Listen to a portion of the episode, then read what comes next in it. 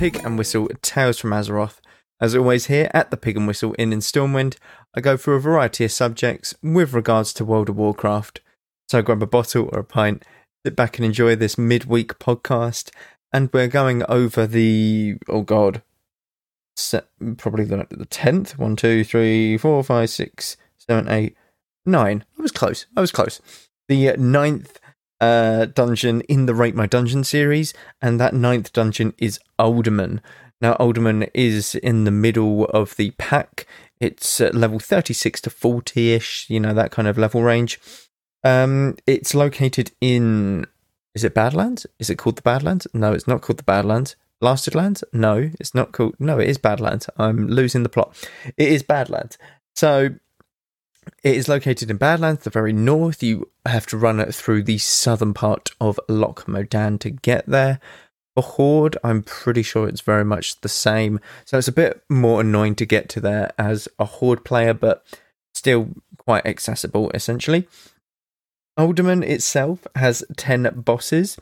Now, this is a bit weird because with a potential 7 bosses, yeah, you heard that right. 10 bosses in total with a potential 7. Three of these bosses, if you are Alliance, do not count as bosses as they are dwarves and you are friendly with the dwarves. So essentially, you lose three bosses. It's quite annoying. But yeah, 10 bosses in total for the Horde, 7 for the Alliance. Is it complicated, its layout? Is it ever? so it's very much a cave system, kind of like that of the Wailing Caverns. Um, not as crazy. Wailing Caverns, you can easily get lost. Uldaman, if you look at uh, or if you keep an eye on the minimap, you will figure it out quite easily. So essentially, it's uh, very simple at the start. It's sort of two rectangles, and then it leads into this maze, this cluster. Now, this cluster looks terrifying and confusing, but think of it as just a big ball with sort of tendrils coming out, like six like sort of tendrils coming out near the top or put like around a semicircle around it, that kind of thing. Uh, and then each of these tendrils has a boss essentially. It's very, very simple once you get over the visual of it in on the mini map at least. Um, for casual players and those who are new to the game and first doing Uldaman, you will be a bit confused as there'll be this giant locked room and you don't necessarily know how to open it. There's a giant boss behind there and there's a quest to do behind there, but you have no idea how to open it. If you are in need of that, what you have to do is pick up a amulet that is near the dwarf's location. Uh, it will be on the table in a small chest. You open the chest, you get a amulet, and then the boss that is just before that open room will drop a stick or something. He'll drop a stick. You essentially combine the two and you put it into the map that is on the floor in that room, and that will summon the boss and open the door. It's um something that a lot of new players don't realize and understand. A lot of experienced players don't get it as well. They will just run past it, forget that it's there, but it is there, and make sure that you utilize that very much so. Uh, the gear that you get from Uldaman is quite decent, to be honest. Um, there's a lot of caster and uh, physical DPS gear. It ranges in all different forms. Essentially, what you're looking for is you go in there for the XP, as there is a lot of uh, mobs in there that give good XP as well as quests. There's a few quests that you can do inside this instance, and one of the best quests that you can do is the one at the very end. There's these discs after the last boss, and essentially, these discs, you right click and you just have to get someone to tell you a story that's right next to them, and you get a ton of XP for it. It is a dungeon quest, so you get a lot of XP for it, and it is worth doing this. And then you take it back to someone in Ironforge. Very, very simple, and you do want to do Uldaman for the dungeon uh, experience itself, obviously, as well as the XP, because it is one of the more heavier uh, XP gains when you are leveling as a dungeon uh, in dungeon content anyway. Has it had a revamp? It has. It has had two, actually.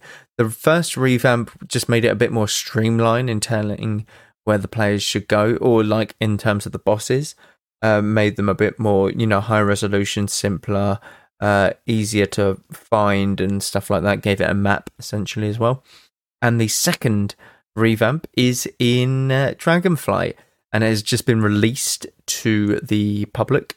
And essentially, what you can do is go into it now, but you have to do it through the dungeon uh, or group finder. You can't do it through signing yourself up as DPS. You've got to actually look for players to do it.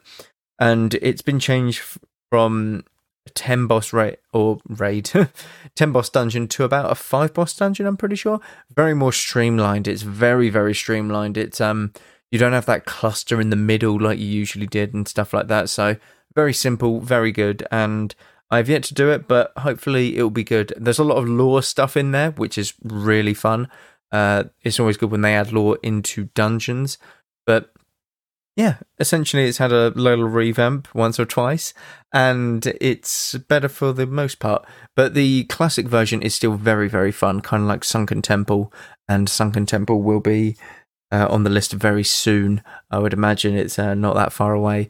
But that is it for this uh, weekly episode. Oh, no, wait, wait, wait. No, it isn't. No, it isn't. I'm completely lying to you there. I'm so sorry. What would I rate the dungeon? In terms of how complicated it is, I say complicated. It isn't complicated. It's very much just a ball with tendrils in the middle. Um, I'd give it a solid seven. I'd give it a solid seven. The XP that you gain in there is fantastic. The loot that's in there is very, very solid.